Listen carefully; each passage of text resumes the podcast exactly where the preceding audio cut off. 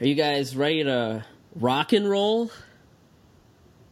Um, Sure. I don't know about rock, perhaps pebble and um, slide sideways very slowly.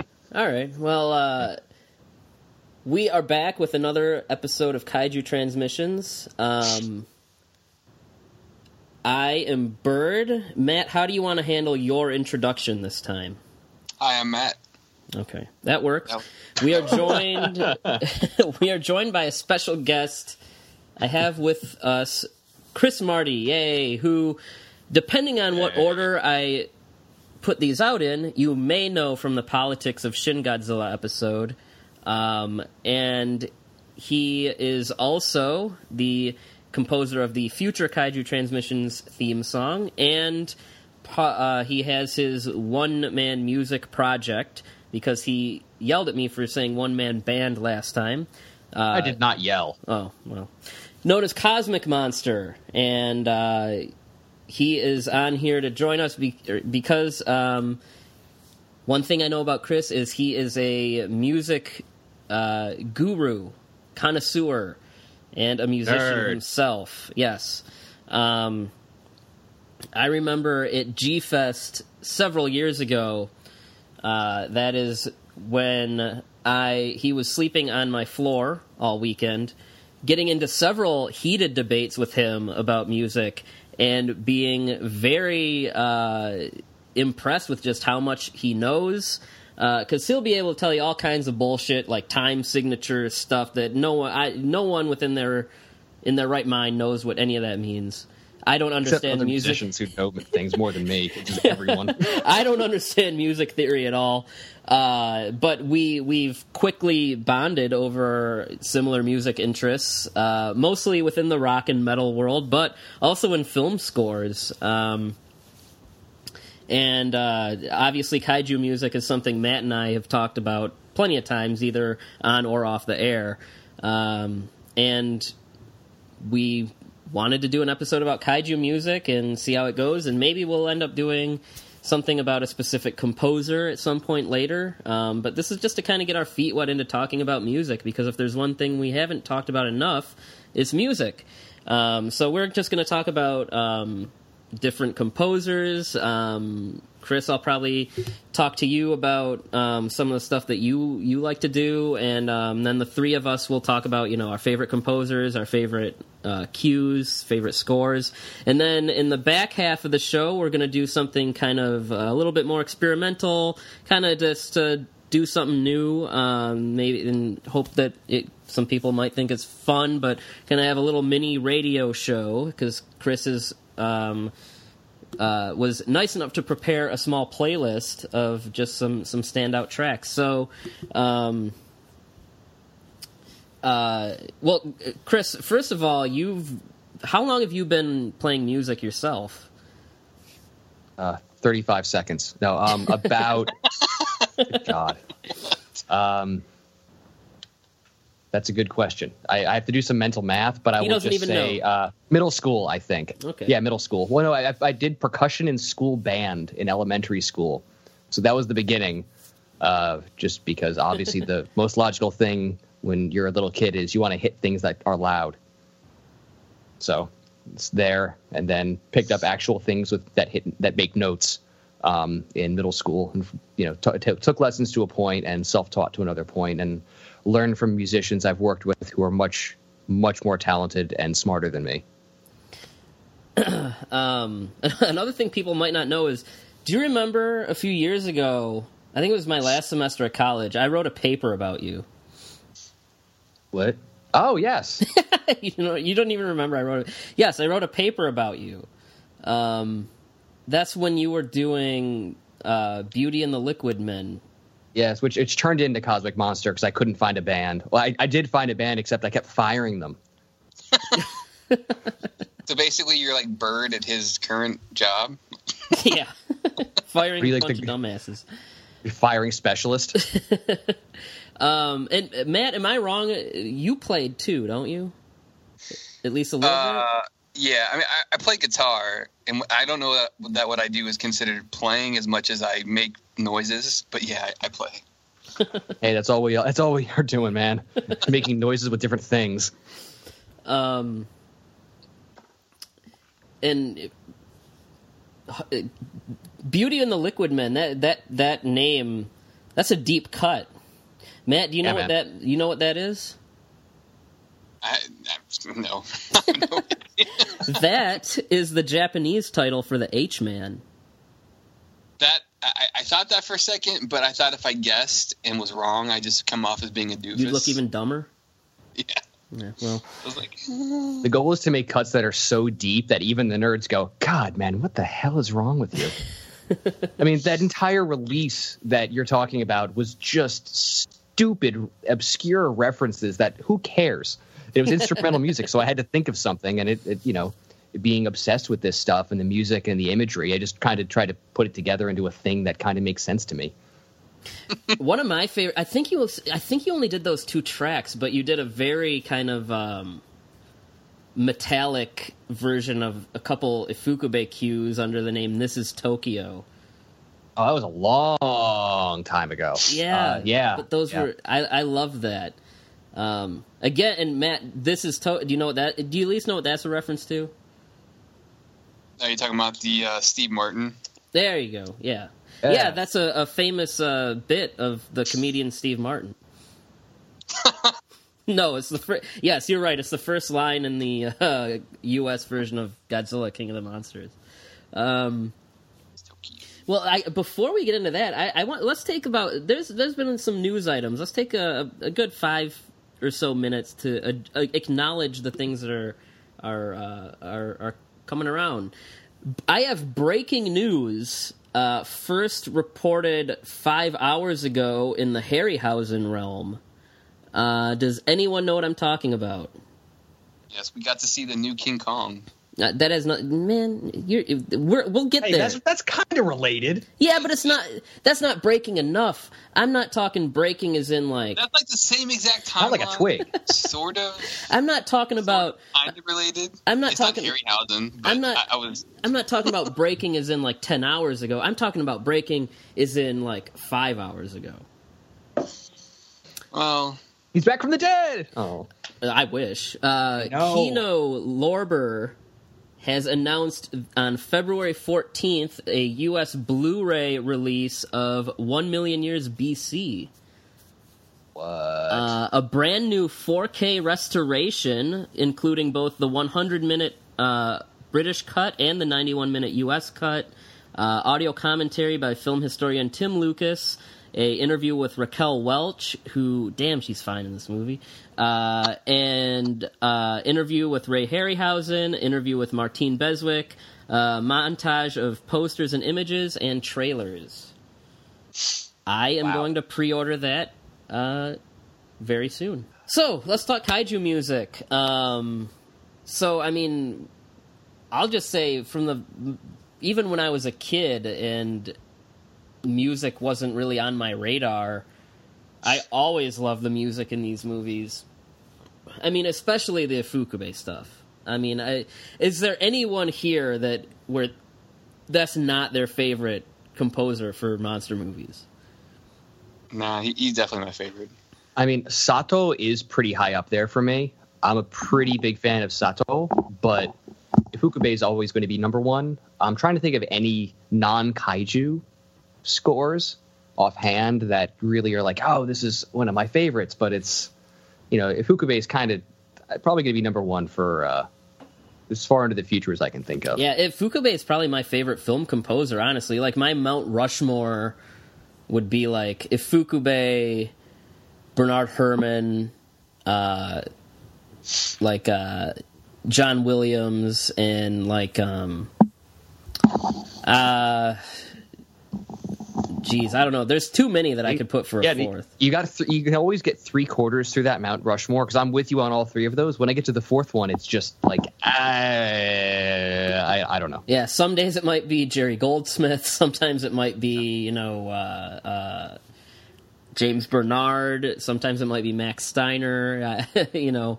um, but yeah, uh, Ifukube is definitely the champ for me, and uh, I, I've said on this very podcast, like a lot of his marches, his marches are the best. Uh, a lot of his marches get me pu- just as pumped as I would get if I put on like a Slayer record or something. Like they're just there's so much energy going on, and I I can't think of a composer that really nailed what a giant monster movie should sound like better than he did. Like the Sato stuff is great, but like it's totally different. yeah, the Ifukube mu- the Ifukube's music sounds like his monsters. Like he's great at characterizing them by using unconventional instrumentation, um, just different techniques, like extended techniques with the piano. I mean, he he knew how to characterize with sound, and that's part of what film composition is. And also, you know, some of the sound effects that were created that you know for the original film and some of the subsequent ones were you know obviously Ifukube and whatever the sound technicians were, who unfortunately I know nothing about, which kind of kills me because uh, they were brilliant. Um, but a lot of the the sounds were created by orchestra or by a combination of of different music technologies. You know, tape feedback for for a, laser sound effect or something. and the, the most uh, um, important one, obviously, being Godzilla's roar, which famously was manipulated after recording a, a sound of a, a, glo- a glove being rubbed on a, a contra uh, contrabass. well, actually, Oh, here, here we go. Uh, uh, actually, uh, it is it was a coarse leather glove coated in rosin, uh, grabbing and scraping against the strings of a contrabass that was missing its back. Um, so Oh, wow. what I take, and I think the string pegs were also loosened, um, and then it was manipulated and combined with some other animal sound effects, from what I understand. Mm-hmm. But ultimately, it was really that main manipulated sound effect that was um, that main manipulated sound of the contrabass that I think was the primary sound there, with just little bits kind of mixed in of different animals sped up or slowed down. I just realized I pulled a Matt and I pronounced it contrabass. yeah, so his roar was it, a glove was rubbed on a fish. The fish was not happy and produced a very low groan. Um, Uh, that's the best. and Ifukube, it, at least in my opinion, um, his, it doesn't stop at the Godzilla movies. Uh, like the Frankenstein conquers the world and War of the Gargantuas have great soundtracks. Um, and Matt, we were just talking a few weeks ago about the the score for Atragon. Yeah, it's great. He, he's also my personal favorite composer. Like I, I'd put him up against anybody.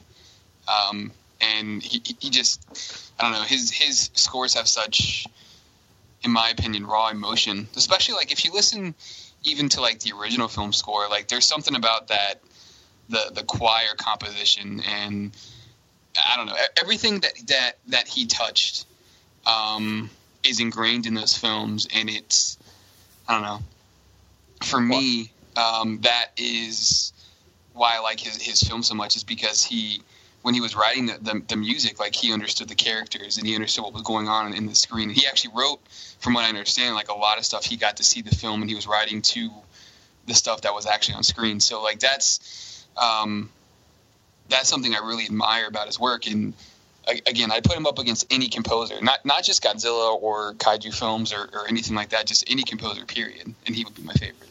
Are you guys fans of any of his concert works at all? I haven't. The only concert works I'm really familiar with is stuff like that filtered into the Godzilla stuff, like stuff that was used in like the Godzilla versus Gigan score, um, and stuff like that. Maybe like I'd see a YouTube video or, or two, but I'm not overly familiar. No.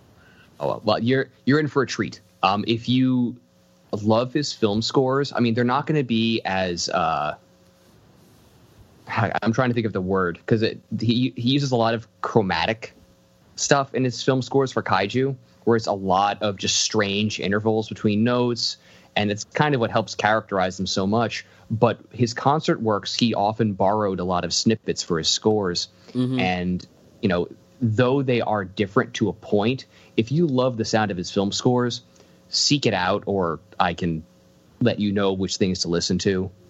Um, it brilliant, breathtaking. Uh, I had the privilege of seeing one of his, I think it was his last student, um, Atsuko Kawakami in New York, perform um, Japanese Rhapsody, and one other piece that I am blanking on right now, unfortunately, and it was breathtaking. Um, Japanese Rhapsody, uh, it was one of the pieces that really kind of pulled me into appreciating classical music after being a film score dork for most of my life. Uh, his if, Ifukube's concert works are really, really worth checking out. And if you like the marches you like the uh, energy behind that, I mean, the original recording of uh, Ritmica Ostinata uh, is out of this world. The the the fury and speed of this orchestra, it, it's incredible. Yeah, I'll I definitely check that stuff out. Um, now, uh, Ifukube, I think the only um, non kaiju score I know of his is the one for the Quiet Duel that he did with Kurosawa, which, from what I understand, those two didn't get along. Um, but with that being said, I've I, I've listened to a, a good chunk of his film music, and I haven't heard anything I don't like. Um, and uh, even even like some of his, uh, I guess, softer tracks are really really good. Um, like uh, there's I don't know the names of the tracks, but I know there's I'll just call them love themes. Um, there's one in King Kong Escapes, and there's one in uh, Battle in Outer Space, uh, and they're both just stunning pieces of music. Um, and then another one that's kind of not not typical, I guess, of him is, uh, and one of my favorite tracks of his is Requiem from Godzilla vs. Destoroyah, which is the the music that plays as Godzilla dies at the end. But um, I just re- and I remember him saying that he wrote that track as if he was writing the music for his own funeral, and um, I don't know. It's it's it's a very appropriate uh, piece for his last piece of film music. I think. Absolutely. I mean, he he, all, he borrowed from himself a lot, and that that is one of the criticisms that a lot of people have, and understandably so. I want to say even Requiem. I want to say that was even taken from another work. A lot was, of it was. it was. It was taken from um, a piece in the original film. I'm pretty sure. I'm like almost 99 percent sure it was part. No, of, it, yeah, it was like a, it's like a re it's reworked from a piece from the '54 score, I think. It, I still it, think it may have even predated that. It he might had be. a lot of stuff that was predated. Like even the Godzilla theme was from another piece. Yeah, like I know um, the the the army march in the original movie um, was taken from a piece called Kishi Mai. Are you familiar with Kishi Mai? I've heard it maybe once or twice. It's not one that I'm super familiar yeah. with. I know that because um, I was I was lucky enough to attend both G Fest concerts, and um, before the second one, Symphonic Fury, that was the track that they the the orchestra played was Kishi Mai, and they prefaced it by saying like, "You will recognize bits of this piece from from the movie soundtracks." And then also, was it Varan that that the the theme for that was later turned into the I think it was the Ghidorah theme. Yeah, it was the it was the Ghidorah theme. And then the Battle in Outer Space March was later turned into the Monster Zero one, I believe, as well.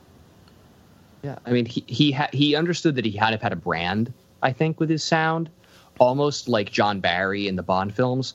Which I, I keep bringing up these parallels. I did this in the Shin Godzilla podcast as well, um, where you've got this uh, long running series with a one composer that really establishes an iconic sound and borrows from themselves and just really helps create that inclusive world, I guess, um, or some sense of continuity.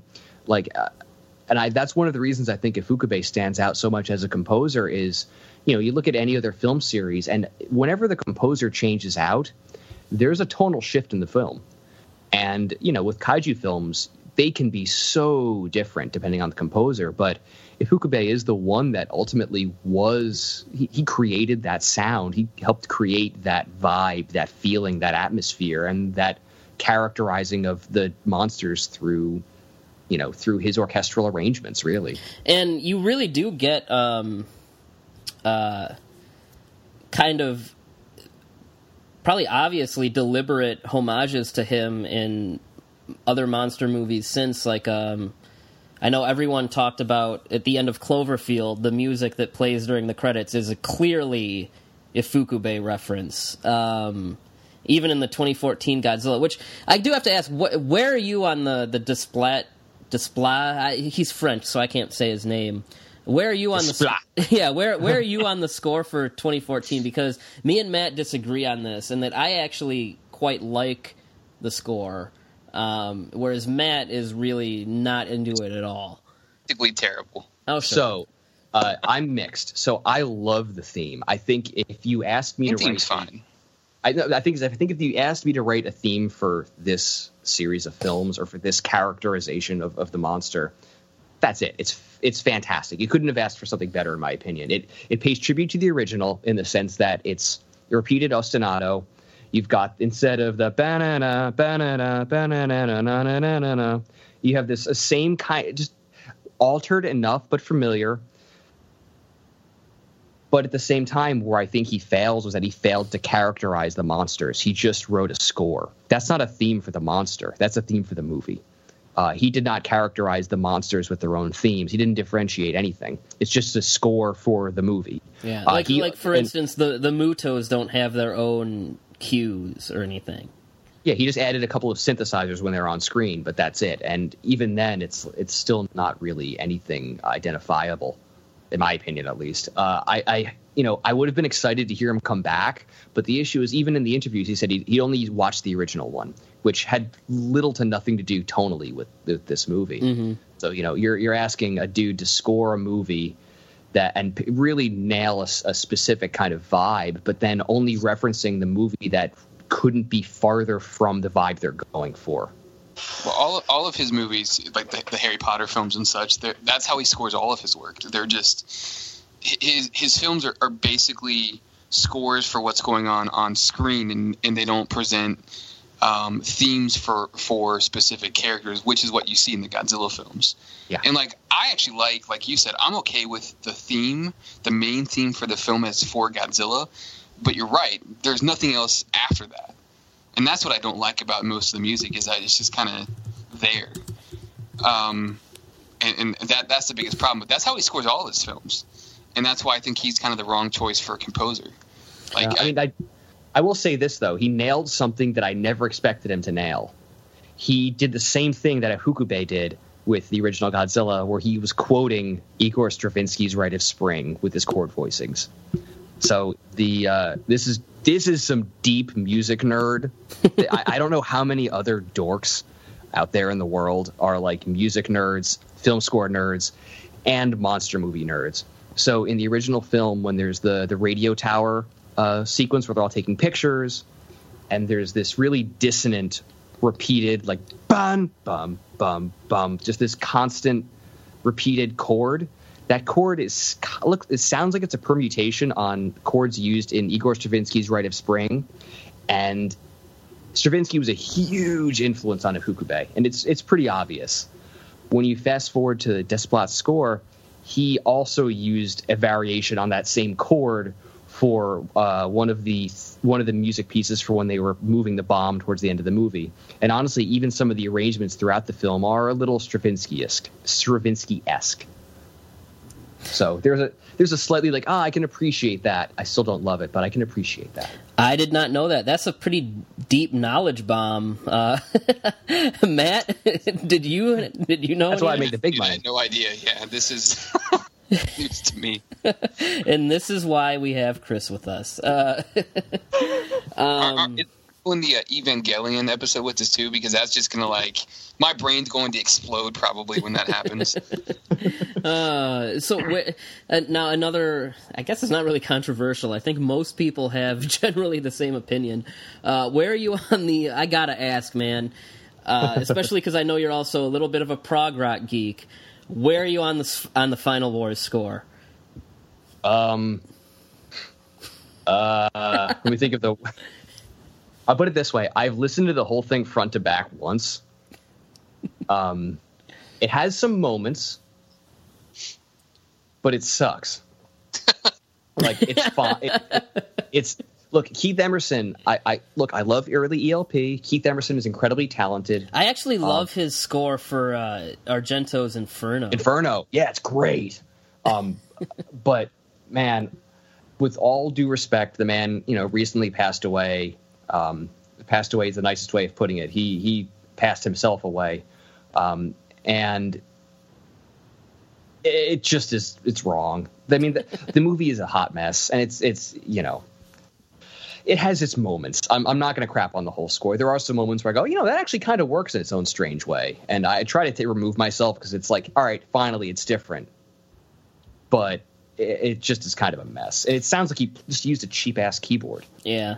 Uh, a lot of my favorite, some uh, my favorite cue in the whole score is because uh, it, it's mostly Emerson, but there were two other composers. Um, uh, is uh, like the the I guess main theme which I, I think was uh, I think it was Daisuke Yano, but the, the the one that comes out at the beginning of the freaking movie.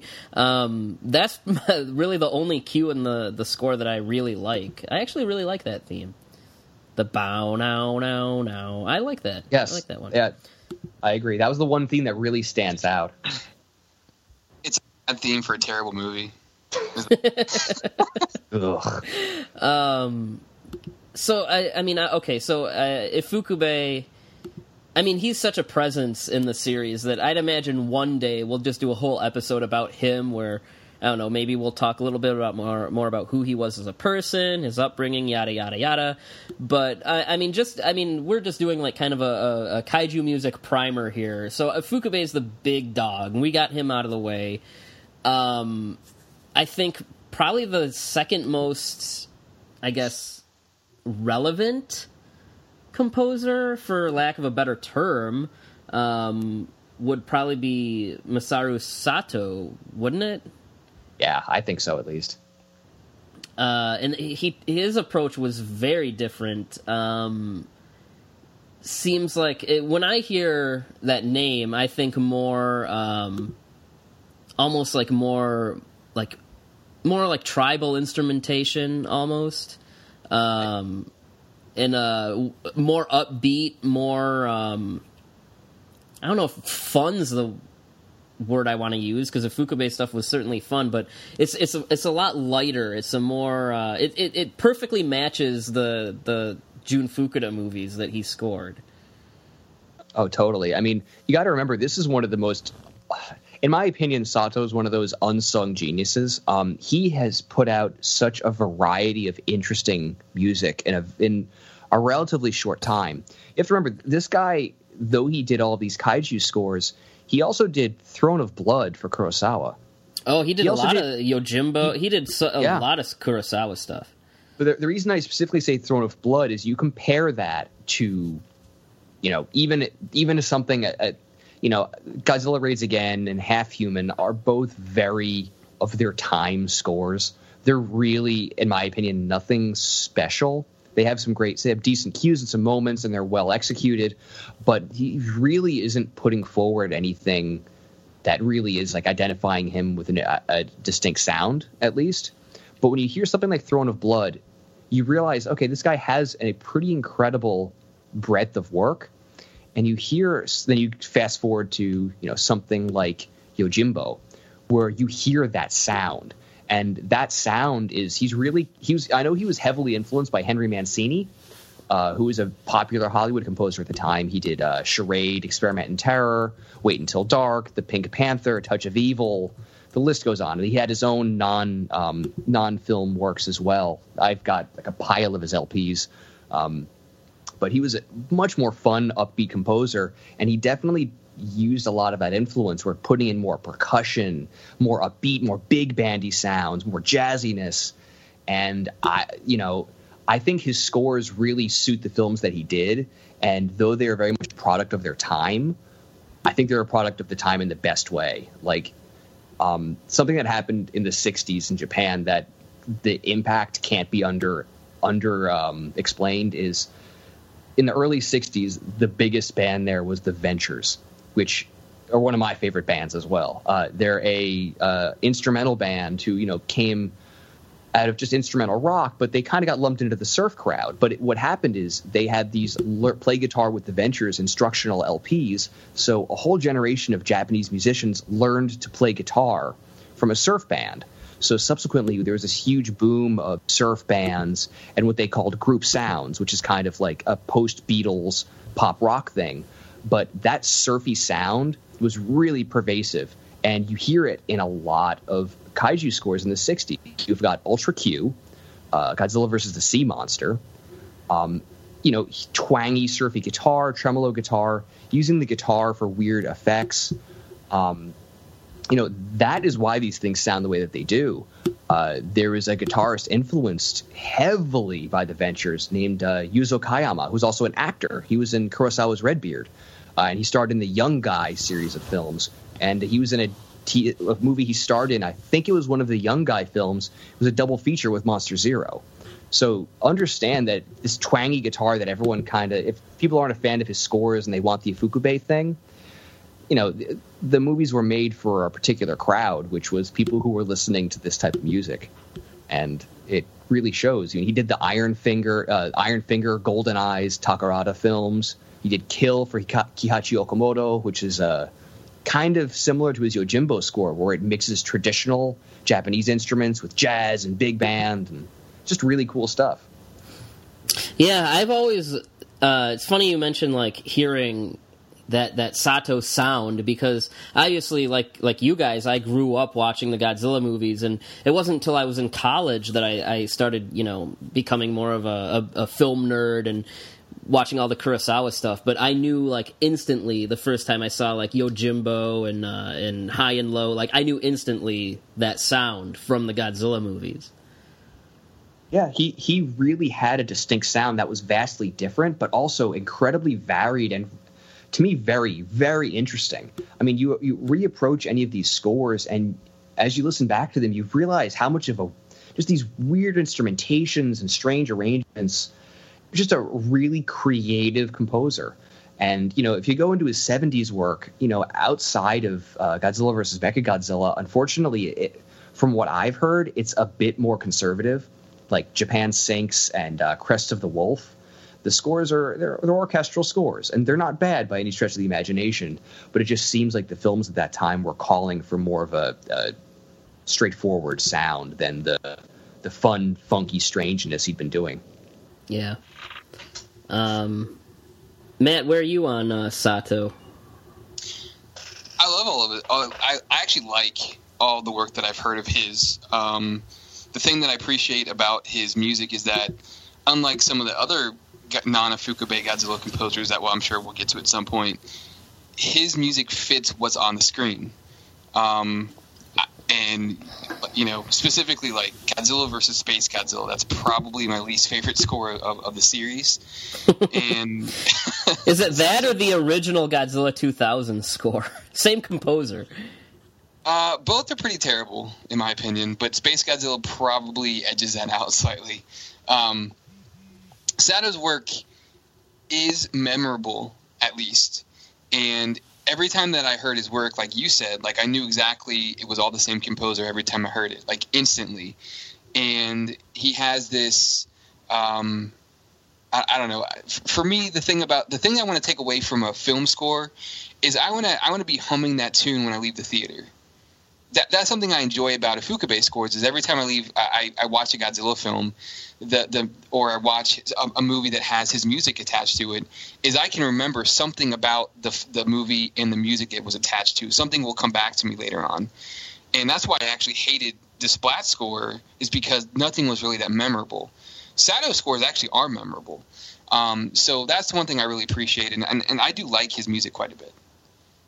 Spot on, I think what you just said there with the being memorable when you're leaving a theater like you know as i, I just complimented desplat score i'm going to take that away immediately and go yeah you're right. A lot of it is not memorable.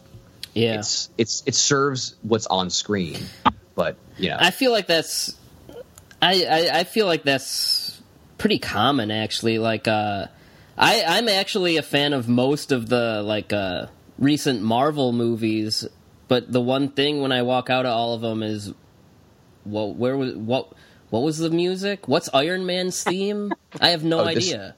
bum blah blah. Yeah, it's just it's just noise. It's just yeah, right. It's, yeah, it, it's. But like, you don't ever think about like everybody knows Jurassic Park. You can start humming it, and a million people know it, and that movie is freaking what twenty years old now. Like I hum that that song, and my wife, you know, is oh Jurassic Park. Like everybody knows the the great theme songs. People still know. You know, Well, kids know that theme song now. it's like I can think immediately. Okay, what's the Michael Keaton Batman's theme? I know it.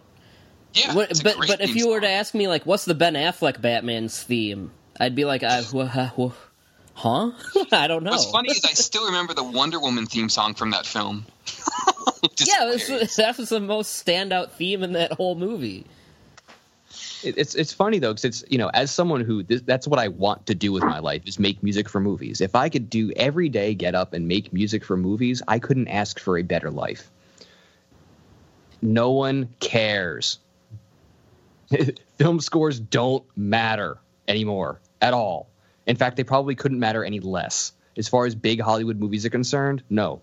If it rumbles your seats and makes your bowels shake in an uncomfortable way, the score is working you know the the louder and bigger it is the better. And you know personally for me i, I don't care. You know there there have been some really cool scores. Like michael giacchino is I, i'm waiting for him to score like one of this expanded universe legendary pictures kaiju things He 'cause I is think good. Um, he's the new john williams. He's the, he's the only guy doing it. well, relating the topics, what what did you think of his uh, his track that he did for Cloverfield, which was a clear Ifukube like homage? it's great Yeah, it's not my I- I favorite would- thing he's done but i loved it Yeah, I, I agree. I would love to hear him tackle something like this. Um, and uh, you know who else I really like is um, uh, uh, uh, what's her name? Mi- Michiru Oshima, who did the Tezuka movies.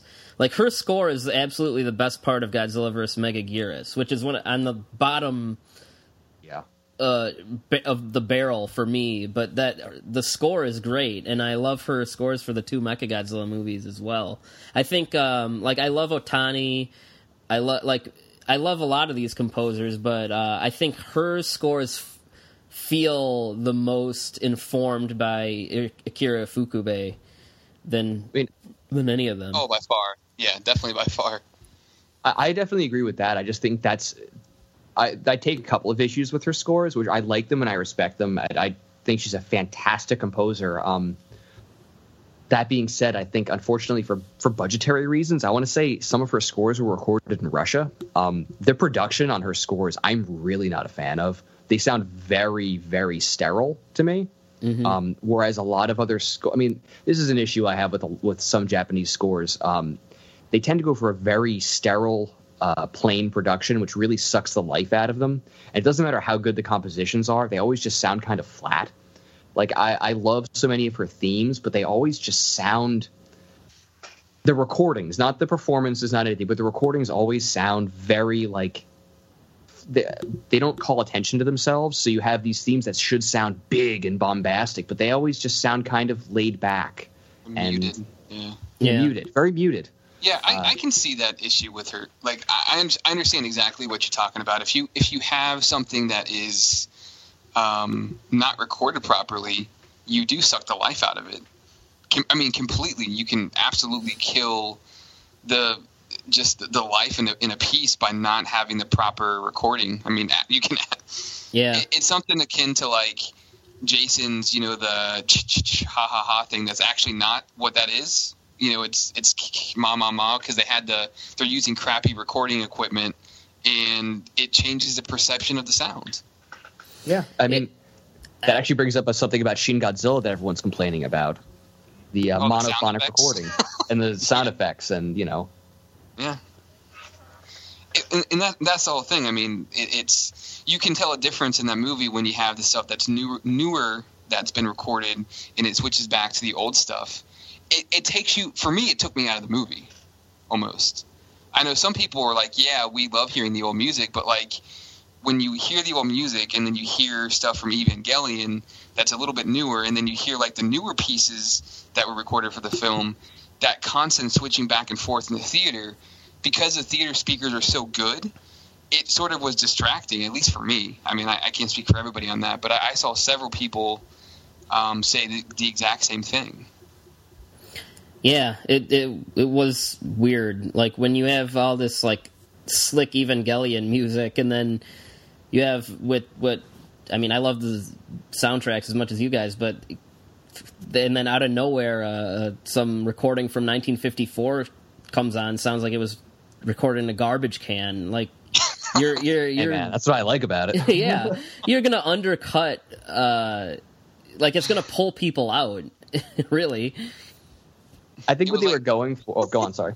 I was just gonna say it sounded like Metallica going to Saint Anger from like the new stuff. Like they're like Metallica Saint Anger recording. I'm like, no, this is terrible. Stop it. I mean, personally, for me, I think what they were going for was to try to make your brain associate uh, something with the old movies. When you're, though you're seeing something that's just CG with through the sound effects and the music, they're trying to kind of fool you into that you're seeing the same kind of thing that you're used to. And personally, it didn't bother me that much. I'm, I'm also, uh, you know, I'm a nerd for this stuff. I love the production and recordings of the original soundtrack. That's part of why I love it. Actually, I think it really adds an ambiance. The fact that it's recorded like this, the fact that the tape is distorted, you know, I, I think it really adds something that isn't there uh, in subsequent recordings. Um, and you know, in the sequence they used it in, it was a little strange, but I, I, I was okay with it. Um, at least the uh, the Godzilla comes ashore theme, which is what everyone seems to be the most upset about because it's you know this squiggly thing that just you know squiggled itself you know uh, it's set to ashore. this terrifying music, and it's this goofy, googly-eyed. Uh, yeah, but you know I kind of I kind of liked how how weird that was. I personally it didn't bother me that much. I was like, all right, it, it sounds kind of strange and uncomfortable, and the thing looks kind of strange and uncomfortable, so fine, you know. But Um, it's, it's a little strange. you know, uh, one one of my favorite Godzilla scores that I feel like no one really talks about is the one for '84. Oh, yeah, that's actually the most similar I can think of to the new one. To uh, Sagisu's tracks, at least. It's so like heavy on atmosphere, and um, some tracks sound like they could be in like a John Carpenter movie. Like there's just this like there's this like almost like uh like this sense of dread in them that it, like paints the picture for the whole movie. Really. Yeah, with that Koroku's score for that film to me is what makes that movie almost like it elevates it to be better than what it should be almost. Because I think if you change that the the score to be like anything else, it would it would almost change. It, it would make the movie so different that I, I don't think it would be nearly as good. I, I don't. I wouldn't enjoy it as much. Like the atmosphere is so dark in that film, and that's kind of why I like it. Mhm. Um, but if, if you made it, if you changed anything else, I think I just I wouldn't like it as much. That's Where- probably my favorite non-Ifukube score, actually. Where are you guys on the Biolante score? Because that one's pretty divisive. Actually, that was the first CD I ever owned. Ever. Mine was I got it how? for French How? how does that even? Uh, so is uh, I was. weird. you don't just. Go I didn't into, get into music. I didn't get into music till I was like a teenager, man. Yeah, but you Uh, don't so- just go into like a Best Buy and walk out with Godzilla. So, believe it or not, Biolante so- CD. Funny story. Uh, there used to be these like email groups for. This is going way back. This is going 1998 probably. Yeah, Um, like used to be, like, Yahoo. Yeah, like No, Yahoo. not even Yahoo. Just like through email, these groups. Um, it may be even before '98. Uh, and someone had an extra copy. It was like whoever responds to this first gets it. And I responded. I was a kid. Asked my parents' permission, and they said yes. And uh, the guy sent it to me, and it was the first CD I ever owned. Of course, now I find out that the composer is a huge World War II atrocity denier, so it's a little uncomfortable. but, you know. Every time you listen to it, do you like hate yourself more? No, I just found this out actually this afternoon. The uh, World War II thing. Oh, wow. Um, So now I'm like, uh, I don't know. Very I- I- weird. yeah, but as far as the music itself, some of it I really like, some of it eh, I don't know. It's another one where the production kind of kills it. It's I very it has that 80s. yeah, It has that got like clown theme. it has that like crazy electric guitar like I remember Bio Wars. that music like when I first saw that movie like in the first like 10 minutes I was like, what, is, is this the right movie? Like, did I put in like did I put in the right tape? Like, I just thought it was so bizarre. He was Um, wondering if he got like a bootleg version of Godzilla. Yeah, it's like did, did some fan like r- tape over the music? I it was just so and then, and then it's like on top of this footage of like people shooting each other with machine guns. I'm like, this is a Godzilla movie. What's happening? And even worse, it's like they rework the theme into it, so it's just like this awkward. They shift it into four four, so it's like you've got this scene that da da da da da da da da da da da da da. It's not in it's not in four four, and they just kind of squish it together and kind of give it this weird thing that it just starts to sound really cheesy. And oh, I don't know. I, I like some of the creepier tracks on that. Um, the uh, Super X2 theme is is not a bad theme. It's a little too John Williams for me, but you know, I, I guess considering the scores that we were just complaining about, it could be worse. Which score do you like more, the for Godzilla 2000, the Japanese one or the U.S. one? To be honest, I've actually never seen the U.S. version of it. How? What? what? No, I have not. I've never seen the U.S. version. I've only seen the Japanese one. How possibly did you not them see it in theaters? No, I didn't. Why?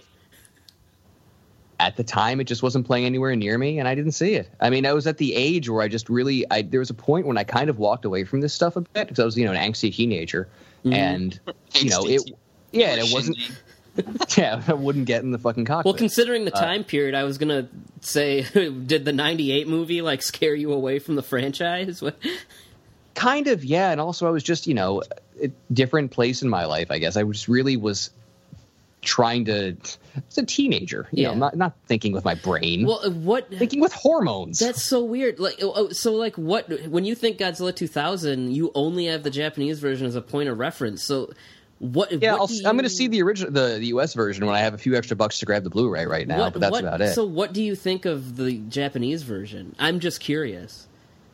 give that a big ol' meh Wow, it's like I, I don't know if you listened Okay. to our uh, our Millennium episode, but this is one Yeah, of the yeah. cases where Yeah, you- no, I uh, trust me. That's what made me want to see it. I just haven't had the spare scratch to invest in Blu-rays. Also, my Blu-ray player took a shit, so that's like Oh, to buy yeah. a Blu-ray means I have to buy a Blu-ray player again. But and then it's like another pile of money. like it's such a fascinating movie because like the just with editing and rescoring and and new sound effects they took the japanese version and the the us version has a completely different tone the japanese version seems a little serious the us version's very much more like a showa kind of vibe and personally the us version i think is just a better cut of the movie. The director and Toho even prefer that version. So yeah, check it out. But no, that's that's pretty crazy. I mean, Um, personally, I I also think the edit of '85 is better than the Return of Godzilla. I don't think it's a better movie, thank you. but I think the edit is so much better. They tightened the shit out of that movie, and it really, oh my god, it's watching the international dub of uh, the Return of Godzilla is a painful, grueling experience, in my opinion. Uh, it it's just- a it bad, hurts. it's a Yeah, that's- terrible It's dub. horrible.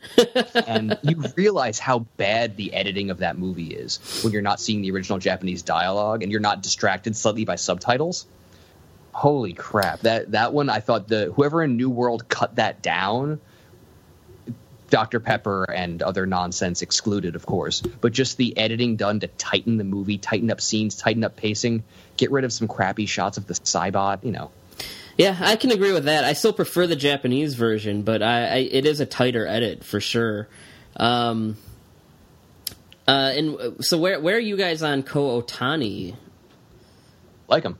Yeah, I he's actually one of my favorite composers. I love the Gamera scores and the GMK score, and uh, the one he did for Pyrokinesis. Um, uh, he's he's awesome.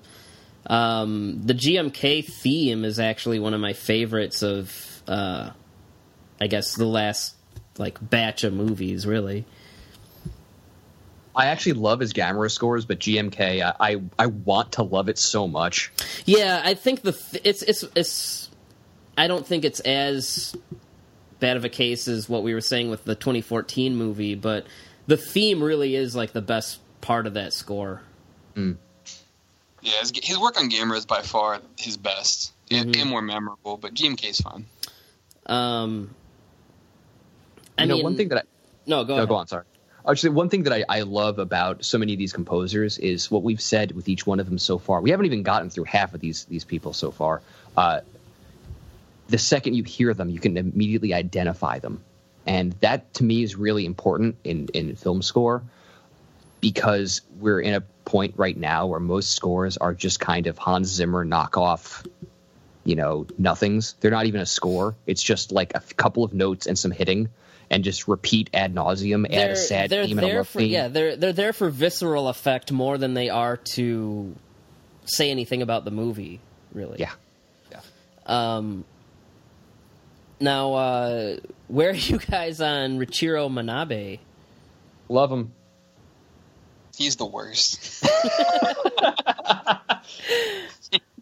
oh man His listen, we, we talked about the Toho Dracula films, which he scored, and I actually like those because his, his his music fit those films. It's got that weird '70s vibe, but they're, it's kind of creepy. But for Godzilla, good lord, it's it's not. It's I got a literal headache the last time that I watched Megalon. Like gave, the Godzilla horn sound gave me a headache. oh man I just his I, Godzilla I, theme is the weirdest one ever uh it's yeah. it sounds like Godzilla's drunk it's like to me it sounds like oh here he is I, I, yeah, I Oh. think he. Ah, man. It's I, I appreciate his score in Hedora way more than Megalon, and I think it's just his weird his weird compositions fit Hedora, but Megalon is just more kind of your standard '70s Godzilla, and it, it feels a little more out of place. But I I will agree that uh, his music does work a lot in the, the, the Dracula movies. I think horror might be a little bit better of a, a fit for him. Yeah I, to a point i agree i don't think his music is that scary though i, I don't know if horror is a it's, perfect it's just kind fit. of like creepy in it. In it Yeah. Yeah, it's it's atmospheric. Yeah, I mean, I think Hedora is his best score personally out of all of them. I, I love how that works because, like, I'm a big, obviously a big fan of, of Japanese music and everything, you know, that Uh, I've okay, been I will ranting admit about. his- his film, his his score for Hedora fits what's on screen. I just hate the Godzilla horn theme. If you took that out of the film, I would agree with that. If you took just that part out, I could I would totally be on board. But everything else, like it's so bad, I just want to bang my head against the wall. I mean, I, I love that he has like this fuzz guitar, the weird wah sounds, distorted organ. This uh, there's this percussion instrument that all day I've been trying to remember the name of it. You hear it in all of his scores, and it's this thing that you you shake, and it's it's a it's a metal thing that has two strikers on each side that are attached to springs, and as you put your thumb on it, on the on the another metal part and shake it around, it changes the pitch. So you hear this weird kind of pitched metal sounding thing. Uh, I, can see how you were like a one man band. I really can. yeah, uh, I can't sing though. That's the problem. I don't. That's all instrumental. Um, but uh, there's a, it's a really distinct sound, and I've been trying to remember the name of it. I'm not even kidding. Now it's what, what is it, almost midnight, and I've been trying to think of this for about 12 hours, and I have not come up with anything. Um, but he uses a lot of really strange, strange, interesting arrangements. And for that one, it's like I hear a lot of sounds that are in a lot of Japanese psych rock bands at the time from the, the early 70s. And it kind of makes sense. You know, there's a Far East Family Band, Shinki Chen, Food Brain, Flower Traveling Band, just a lot of these groups that had a very distinct take on how to use these instruments. And I hear kind of that same logic applied to scores when he's using some Western instrumentation. But it's also kind of cool that he was an Ifukube student. so there's these little moments where you can kind of hear, oh, I see what he's doing there with the piano kind of droning, and he's, you know, layering on top of that. I don't know. I, I like his scores. I'm not going to say you know the best thing in the world, but I really think uh, they're really they're interesting to hear, and it's you know distinct is sometimes all you can hope for. And you know, I think the Godzilla theme fits Megalon 'cause it's just so goddamn goofy, Mm-hmm. so goofy. it's uh like we're talking about all these like I'm I'm noticing we're mostly talking about Toho movies like it I I can't really like think of like aside from that annoying song like I can't really think of a whole lot of cues from like the original Gamera series for instance like No, the theme I from have- the original Gamera movie sticks out to me but nothing else really Yeah, I, I, it's also you know it's different when you think about you know Toho versus Toei. Uh, no, excuse me, Daiei. Um, you know, Daiei did employ Ifukube several times, but I think with the Gamera ones, they were just like I, am not even sure who did them. I, I, think I even have the scores. Um, I, that shows how much I go back to them. Sorry, I mean I was just gonna say I remember more the the the Zigra xylophone scene than the score the scores of the Gamera films. yeah, I know the xylophone. Um, and I mean, obviously, we could bring up Daimajin, but again, that's that's more a Ifukube. Um, those are good scores too, though. Um, is there? Uh, does anyone have an opinion on the Godzilla '98 score by David Arnold? I wish he didn't rip off Bernard Herrmann. I well, the last time I watched that movie, which was with RiffTrax, thank God, uh, was I kept th- and they even they even, I think they even mentioned it, but I couldn't stop thinking about how badly it was. Yeah, the, like it's it's badly ripping off Bernard Herrmann and even John Williams. Um, and it's it's when it's not doing that, it's bearable. But yeah, it's just all the wrong things for a monster movie. Uh, the theme is okay, but that's as much as I can give it. Um, and you know, all this talk is really making me wish that Shin Godzilla had like an actual like prepared score. I mean, some of it was though. Some of it was. I mean, the the tracks that were created for the film. Um, I actually, I think, uh, what is it? Who will know? I think that's one of the best tracks composed for the entire series. Personally, I think it's fantastic. It, it I think it goes. Is it, that the one that comes on when he is, nukes everything? Yeah. Okay. Yeah, yes. that's a good. That's a good piece. And I don't. I really. Some of the others I really don't mind either. I mean, uh, "Persecution of the Masses" has one one of the weirdest titles uh, it's a I, cool I song. Yeah, it has in the movie though. It's yeah, weird. it doesn't fit. Um, it's weirdly placed in the film. They just like smacked it in there. Uh, the that the repeated uh, timpani theme that's from Evangelion, which is just a knockoff of a John Barry cue from from Russia with Love. Uh, I guess it's getting complicated. Um, that is just obnoxious. Um, I got annoyed with that too, just because I kept, yeah but it is memorable. I will give it that because you hear it like twenty times. And we yeah, get I mean, that we get that rockin' version of it, the rockin' making making coagulant theme. that was hilarious when they add the electric guitar to it. Yeah.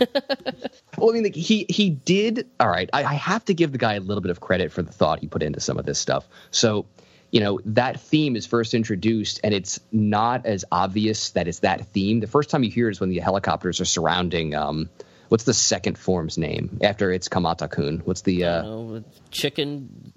The red one. Chickenzilla. When it when when it when it turns from the the squiggly one to the long skinny one, uh, and the helicopters are surrounding it. The theme that's playing is actually the close to this is based on the same uh, theme, but it's much more busy with different percussion instruments, and it's hard to pick out that repeated rhythm. And he does use it to score the how everybody is working, which is you know it's conscious. It doesn't mean that I don't want it to stop every time I hear it. Like it's still obnoxious, but you know, all right, he knew what he was doing. Fine, that was consciously in there for whatever reason. He felt the need to use that obviously Evangelion theme in it, but you know, I'm not him. The weirdest theme in the movie though was like the day after the attack when they have like the uh, there's like the, oh, jazz. the Tokyo thing, the jazz flute. I don't know what that was. it's like, what is going on? It wasn't the day after the attack. It was like the day after something happens, and it's like the city of Tokyo, and I felt like we were time traveling back to the 80s. It's it's a very um, sterile jazz track. It just kind of is like, oh, business as usual. You know, it, it serves its purpose. It, it did have a comedic effect, I thought, when it kicked in, but it's still just weird. I mean, the the tracks that work best are for that one. It's like you've got "Who Will Know," "Persecution of the Masses," um, "Defeat is no option," which I still don't really know how those words in that order make any sense. Um, I, I, defeat is not an option. Is no option. I, I don't know.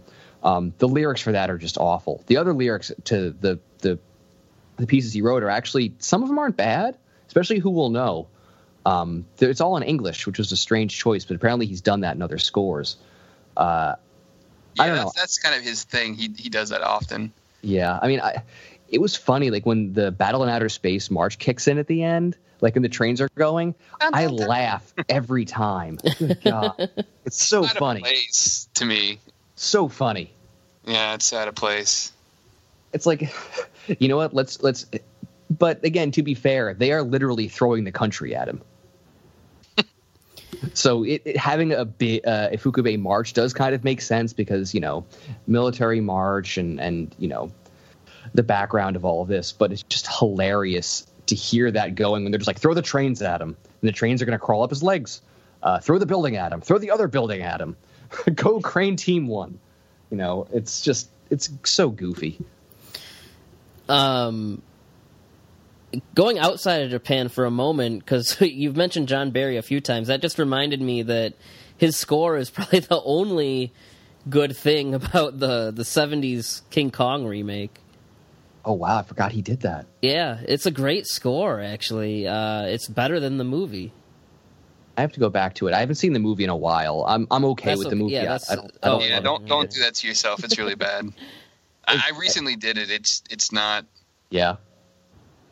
I, I think if I go back to it, I'm not going to like it as much. I've, I've seen it, I want to say, twice, um, probably with diminishing returns for the second time.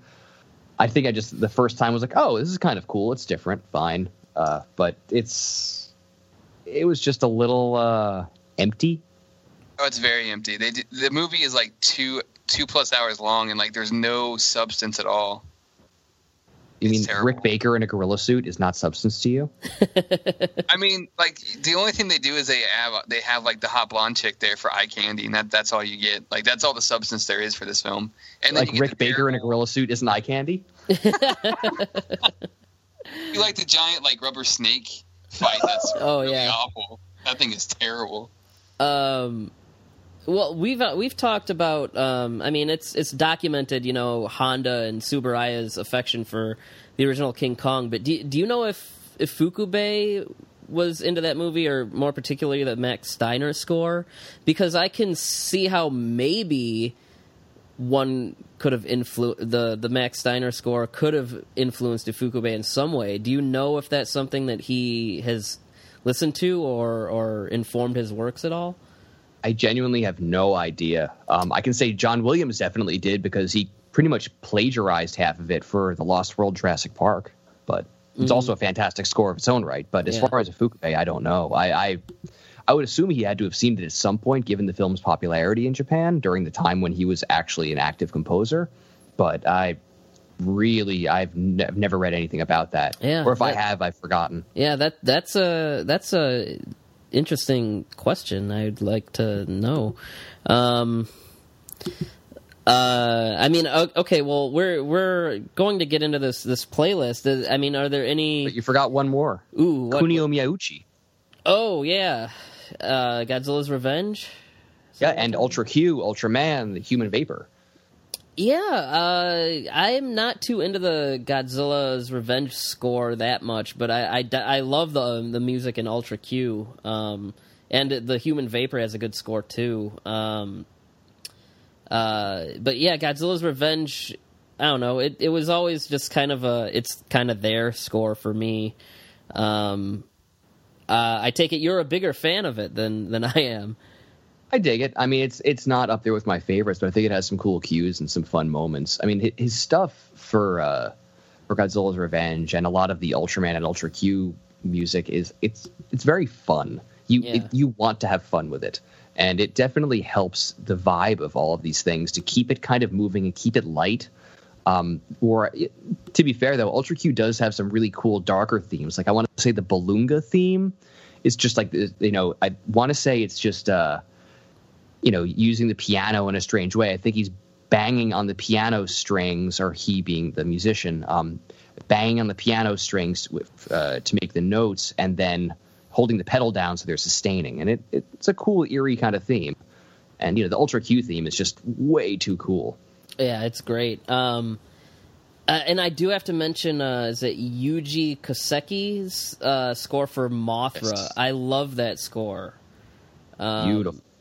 I, that composer didn't have. Did that composer ever come back to the genre at all, or was it just one and done? Or I actually don't know. Um, I've only been familiar with his Mothra score. yeah, same here. Uh, Let's, you know, I'm going to ask the internet quickly. and, uh, I was I trying to beat you there, but it's not. nope, nope. Um, some other film scores, but uh, I don't know. Nothing that I can think of that would be in the Oh, wow. Tokusatsu Uh, realm. Matt, where are you on the the Mothra score? Yeah, it's it's a great score. I I like I love I love the uh, Mothra score and especially uh, Ultraman score. And the one thing I was going to mention about Ultraman is that there's some really uh, surprisingly dark moments in Ultraman, and uh, I, I feel like you made a great point earlier talking about how the score keeps it light because there's some there's some difficult moments in that series, and I know there's some I haven't finished Ultra Q yet, but I'm actually working my way through it. Um, having a light score kind of keeps that series upbeat because not having a light score would really make it Debbie Downer at times. Like there's some difficult episodes to kind of get through and some things that happen, and I'm glad that they chose to go with with the lighter score at times. Totally agreed. I mean, again, remember at, at that point, it's like Ultra Q is the first thing on TV, so it's just luring kids in. Um, and though it, it was it's compared by Western fans to like the Twilight Zone and things like that, it, it's more of an outer limitsy kind of you know weekly creature feature kind of thing. Uh, and Ultraman, you know, for the most part, it's it's pretty fun, fast moving show. But there are some moments where, you know, It's, man, it's it's tough. There, there's some tough moments in that in that show that, like, I was not, I was honestly not expecting when I when I first watched it. that's the thing with a lot of the writing is they had such little time for these episodes that whenever it'll take a really quick dark turn and you never really expect it to Yeah, it's like a gut punch just out of nowhere for some reason. like ah now you have to think about something shit Um. So, uh, I guess we've run through. Uh, I think we've talked about a lot of our favorite scores. Um, you guys want to get into this playlist here? sure i mean do you want to give any primer to anything at all Uh, I mean, not. I don't think we really need to. I mean, especially since we've covered so much ground with a lot of this stuff. Um, so, I, so if for those who don't know, we started with uh, the appearance of Mechagodzilla is what played us in, um, which is a great Sato track. We played a clip from that. So up next, it looks like we have Godzilla Comes Ashore by Akira Ifukube uh, which should be familiar to anyone listening. Um, this is one of my favorite cues from the original movie. Um, I mean, Chris, what what else do we need to know? Is there anything else we need to know about this, uh, and why you picked it, et cetera, et cetera? I mean i, I picked it because it, uh, you know it's one of those it was used in shin godzilla so it's kind of fresh in everyone's mind. Everyone hated how it was used for the most part everyone being whatever 70% of the fandom complains the loudest i guess. Um, and I, I always liked it because it, you really hear this disgusting kind of you hear the low low woodwinds just kind of grinding along. There's two pianos uh, just I want to say I forgot what the name of the uh, the device is. The device is basically just something you put on the keys of the piano just to slam them all down. You've got two pianos kind of droning on these just big tonal clusters.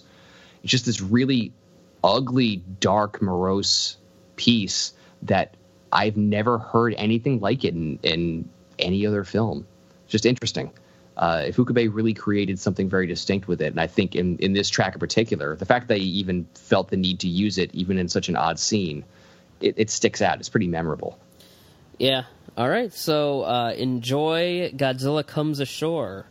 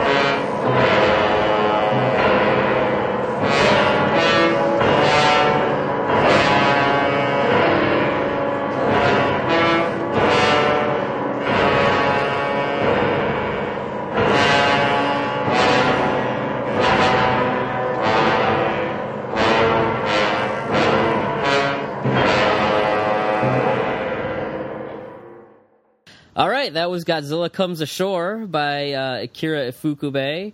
Um, now, next up, we have uh, the Ultra Q theme by Kunio Miyauchi. Did I say that right, or did I pull a man? Kunio Miyauchi. And actually, if you want, you can probably do the next two together because they're both kind of twangy. Okay. They both have that surfy thing going on. All right, yeah, we will do that. We'll do the next two together. The first is the Ultra Q theme, and then uh, we have uh, Yacht, Hurricane, and Monster by Sato uh, for Godzilla versus the Sea Monster, which uh, I think is pretty much, it's more or less the Ebirah theme, really.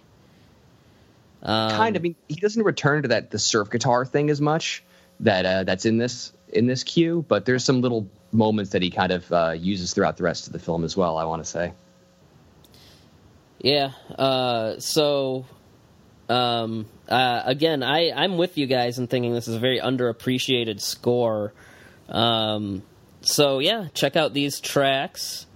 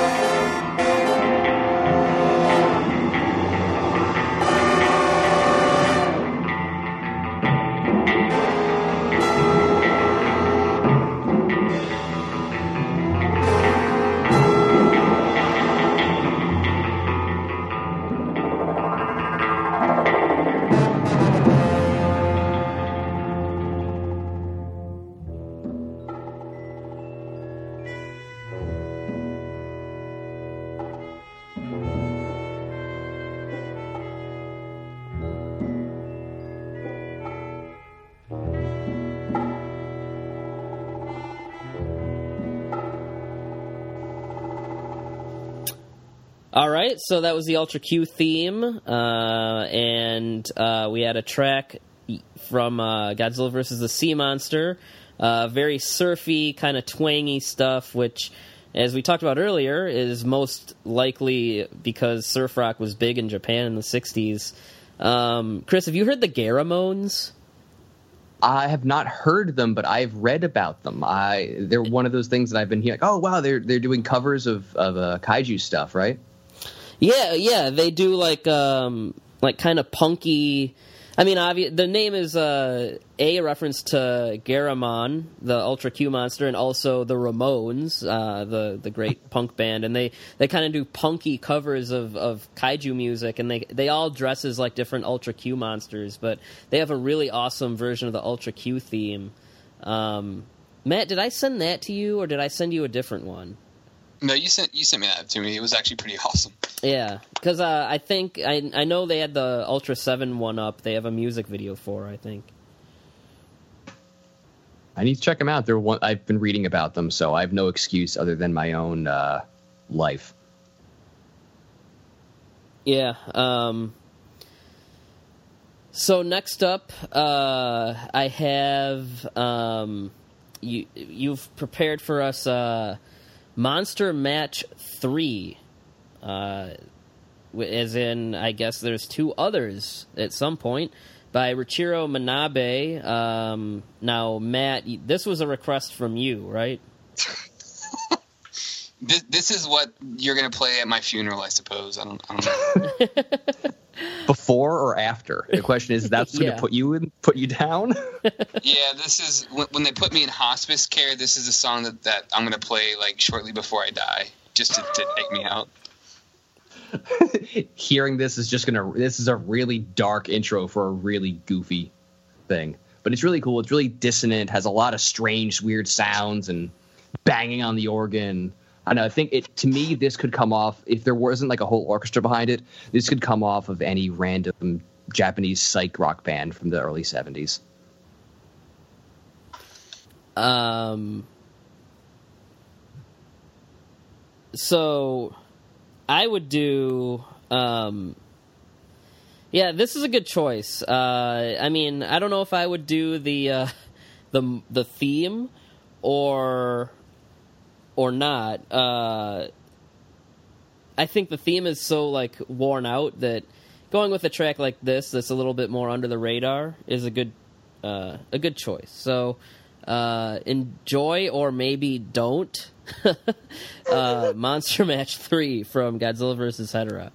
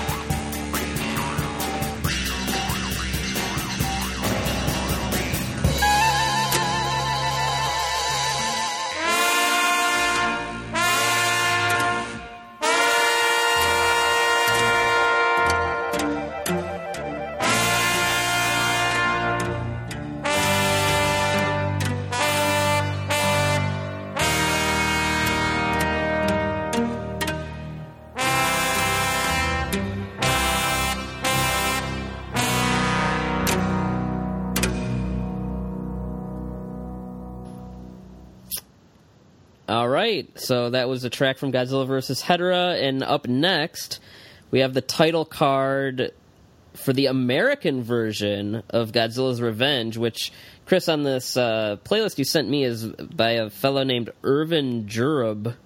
Yeah, everyone's favorite. yeah. Or good old Erven. Uh, so who this guy is, I don't know. Um, where this song came from, I don't know. Uh, it was originally called Crime Fiction. I have absolutely no idea where they dug this thing out of, but it's awesome. I've always liked this theme. It's really fun and it, you know, strange out there, strange, strange vocal noises.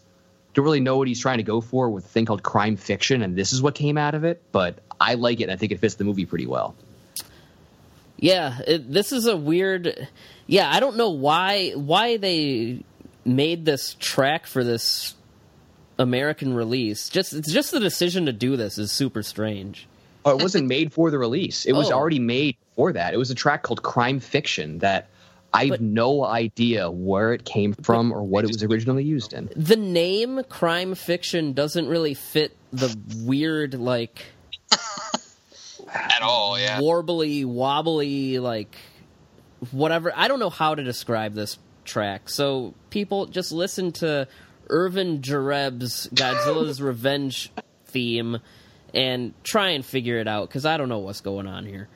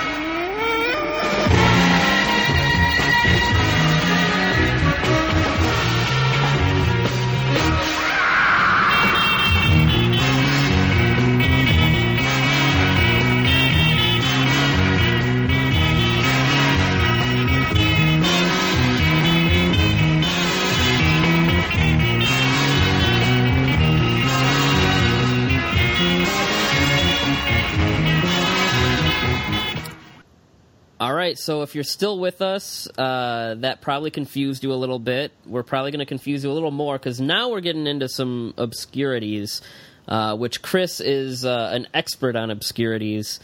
Um, so here we have the main title theme for uh, the Italian version of Godzilla 54, which is. Dubbed Cozzilla because Luigi Cozzi, who's an Italian horror director, put it together. Uh, it's a very weird version of the movie that only survives in the worst looking VHS transfer ever. Um, I know I sent it to Matt and he gave up like two minutes in just because It was, it was, it was awful. Yeah. it's like I, I think it kind of adds to it. It adds to the ambiance. uh, now.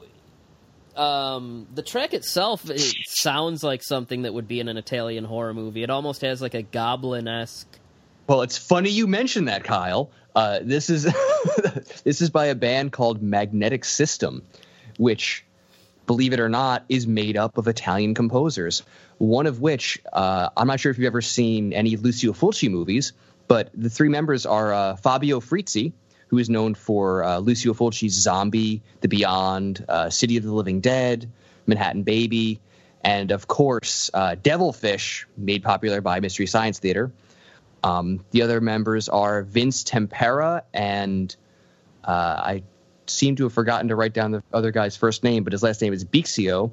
And uh, those two are have done a bunch of uh, work together with Frizzi and on their own.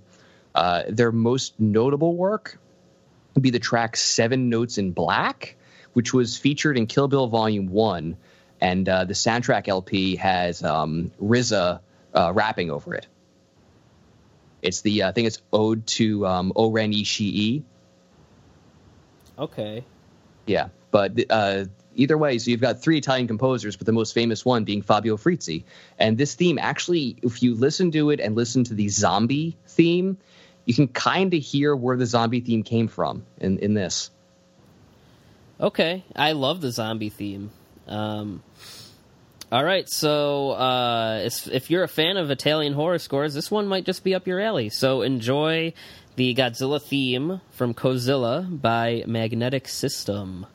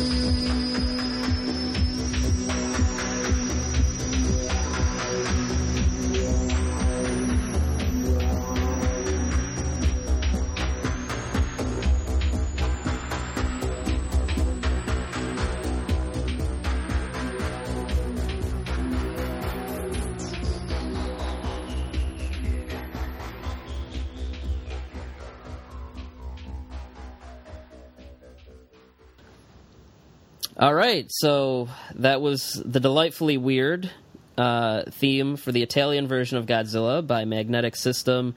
Now, up next, we have uh, the theme for the obscure and banned Prophecies of Nostradamus by Is- Isao Tomita.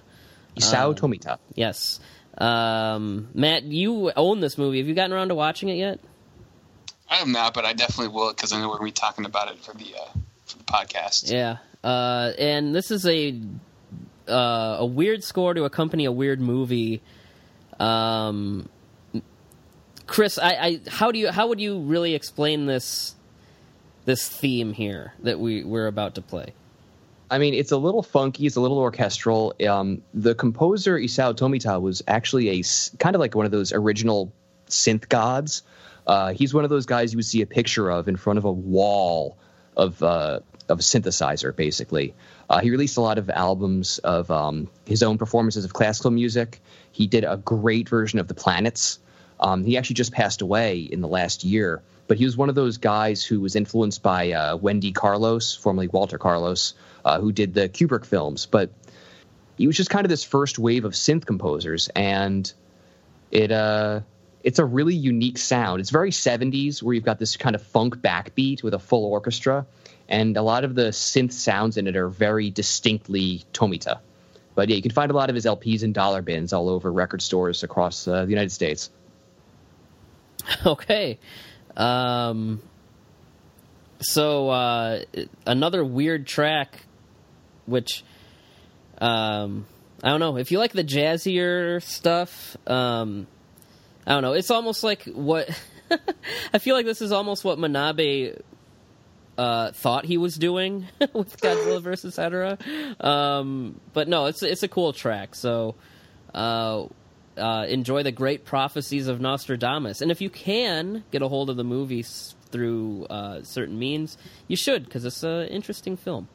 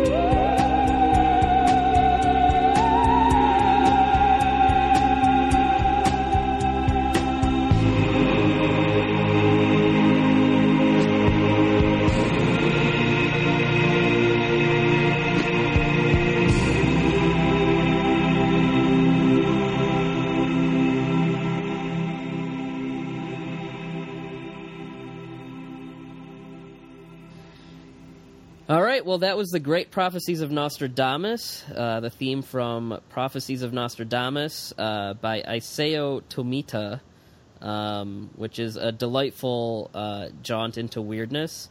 Um, now we have, uh, we're going to go to what uh, I guess will play us out at this point. Um, uh, so our last track on this playlist is "Give Back the Sun," um, which is a song from Godzilla vs. Hedorah. Here now, Chris, uh, is this uh, a group GHQ that did a cover for this? It certainly appears so. Uh, this is on a compilation series called Go Cinemania, which is a compilation of uh, Japanese soundtrack music. There's a whole bunch of volumes, and this one specifically is uh, covers and remixes and stuff. So this is a cover of it. I think the band is GHQ. I don't know, um, but I'm going to research more. But this this particular series, um, uh, Reel Four, it's called Cover Rocks has uh, some other kaiju stuff on it. it has a, a, nine minute remix of uh, "Feel in My Heart," and uh, or better known as "The Words Get Stuck in My Throat." Nine minutes. It's great. Um, and uh, why why would anyone do that? Hey, it's not bad. Actually, it's it's more of like a look if you're in, if you if you're into kraut rocky kind of stuff where it's very repetitive. It's actually not too bad. Uh, and then there's also a pretty cool remix of Sayako and uh, Minya from Son of Godzilla on it as well. So, you know, obscure music nerds and soundtrack people, go track it down, or don't, or try and fail because it's really I don't even know how I found it. All right, well, um, all right. Here's "Give Back the Sun."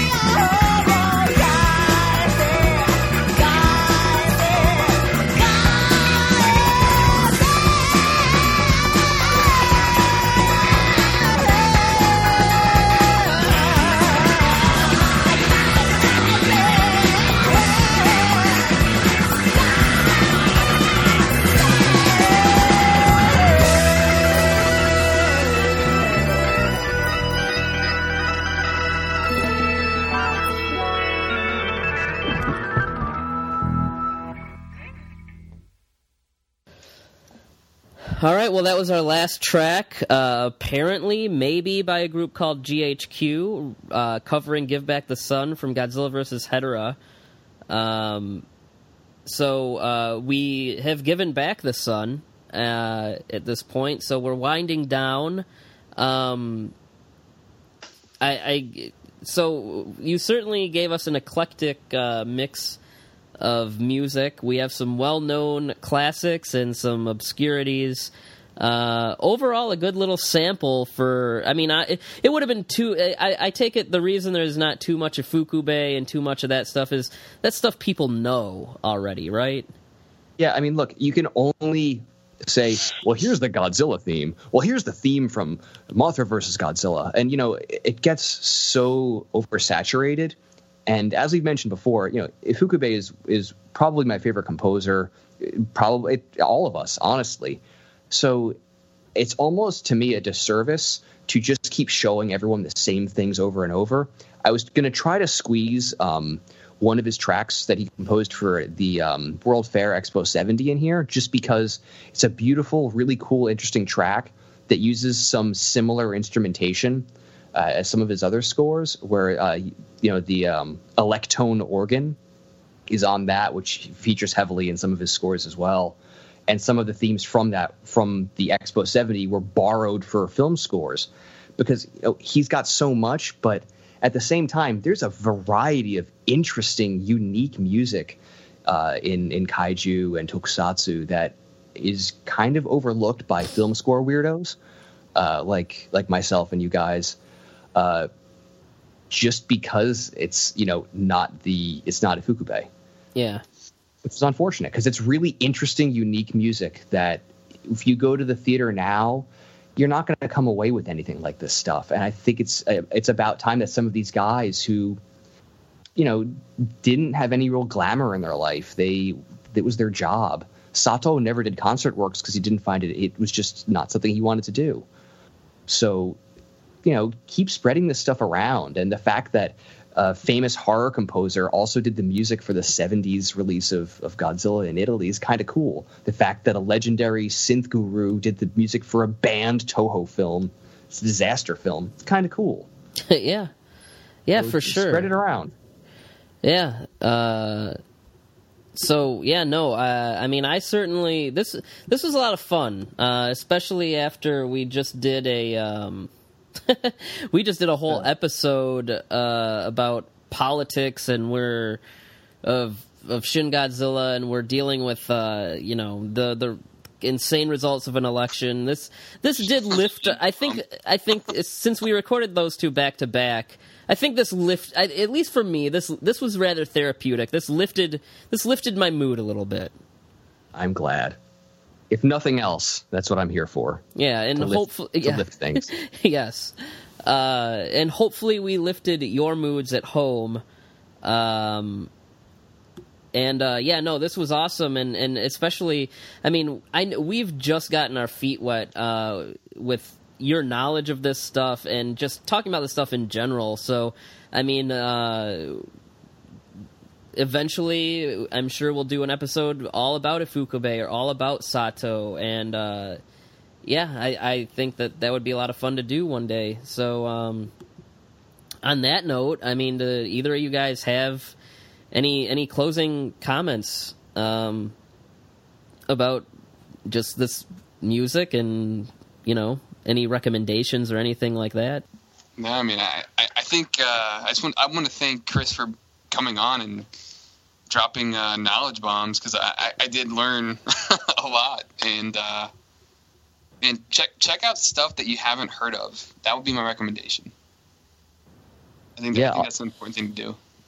I mean, uh, to piggyback at first, thank thank you guys for having me on. This has been entirely my pleasure. I mean, I as I've mentioned uh, to Kyle numerous times, is I've been very passionate about this my entire life, but the kind of closed minded the closed-minded mindset, for a lack of, of better terminology, that comes from a lot of this fandom turns me off a lot. Where I'm always looking for, well, this is all cool, but what else? Mm-hmm. You know, so much came out. You know, the studio system in Japan lasted into the early 70s, which is much longer than in the U.S. So they were just churn. It was just a sausage factory of just stuff, and they weren't always able able to filter out the weird stuff. So the fact that you have a movie like Smog Monster to come out with a strange score, you know, the fact that you know uh, Prophecies of Nostradamus came out the time that it did with this person, all of this, it's really interesting, and I hope that it, any listeners who who made it this far, you know, through all of my ramblings about about music, that you know, however flighty it might be, just look for this stuff. It's out there. Just because Toho doesn't care enough to release it here doesn't mean you can't find it. Look for it. Immerse yourself. Find out who these composers are. No one else is gonna is gonna do it. If you look around you, no one else cares about this stuff. The second we stop paying attention, it's when it all starts to disappear and doesn't get reissued. I mean, the Sato's Throne of Blood score was just reissued. How do we get his other works reissued? We mm-hmm. pay attention, we talk about it, we share it with people.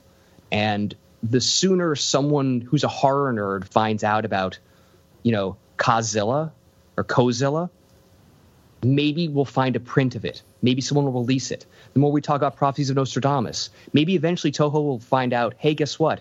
We banned this for really no apparent reason. Maybe we should put it out. Yeah. Share this stuff, guys. Look for the weird stuff. It's boring without it.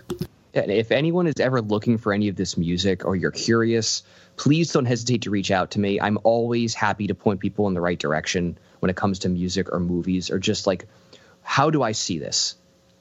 Because it's there somewhere. Someone has it. Yeah. You just have to share it. Yep. And um, just uh, to, a quick plug, um, you can check out uh, Chris's stuff on. You're on Bandcamp, right? Yeah. Uh, yeah. Band, Bandcamp. Uh, uh, look up Cosmic, Cosmic Monster. Monster. And um, do you still have all your other stuff up there? Because you've been doing this for years. Um, some of it is still up there. Some of it is not. Uh, I have another batch of releases that are it's going to be slowly filtered out. I kind of went through an equipment breakdown and kind of salvaging a lot of recordings yeah. from the last few years. But I've got covers of the Godzilla theme and the Frankenstein Conquers the World theme up uh, from a couple of releases on uh, cosmicmonster.org, I think. Either way, Cosmic Monster on Bandcamp. Um, and uh, no, cosmicmonster.net, maybe? Let's find out. Nope. Nope. Well, Cosmic Monster on at Bandcamp. Uh, and I've got some more stuff that'll be out soon, including the theme for this very show. Yeah. All right. Um, so yeah, thank you for joining us. Um, so uh, yeah, I, I, guess we will say our goodbyes. Good Indeed. night, everyone. having me. Good night. Yeah. Thanks for for joining us.